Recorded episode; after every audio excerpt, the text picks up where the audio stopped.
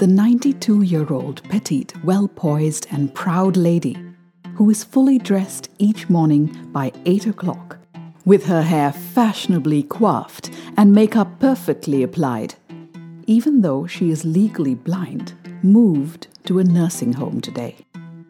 Her husband of 70 years recently passed away, making the move necessary.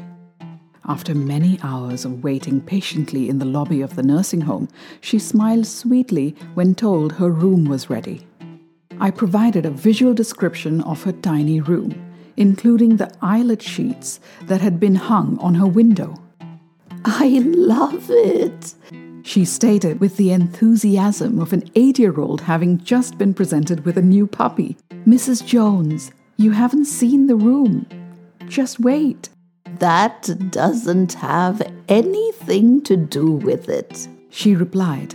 Happiness is something you decide on ahead of time.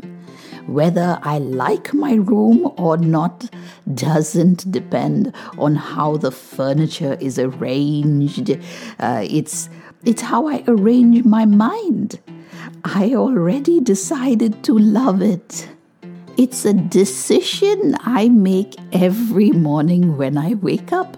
I have a choice.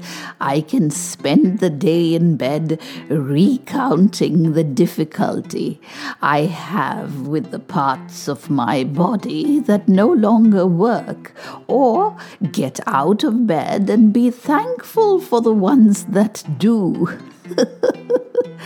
Each day is a gift, and as long as my eyes open, I'll focus on the new day and all the happy memories I've stored away just for this time in my life.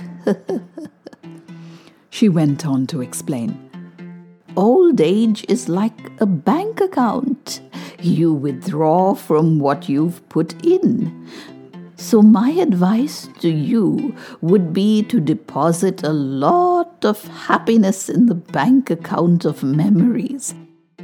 Thank you for your part in filling my memory bank. I'm still depositing. With a smile, she said, Remember the five simple rules to be happy. One, free your heart from hatred. Two, free your mind from worries. Three, live simply. Four, give more. Five, expect less. so, what have we learned from this story? Attitude is everything. Happiness doesn't depend on external factors. It is our approach and attitude to anything that matters. Only we can make ourselves happy. Let's learn this beautiful truth and learn to practice it for a happy life. Sairam.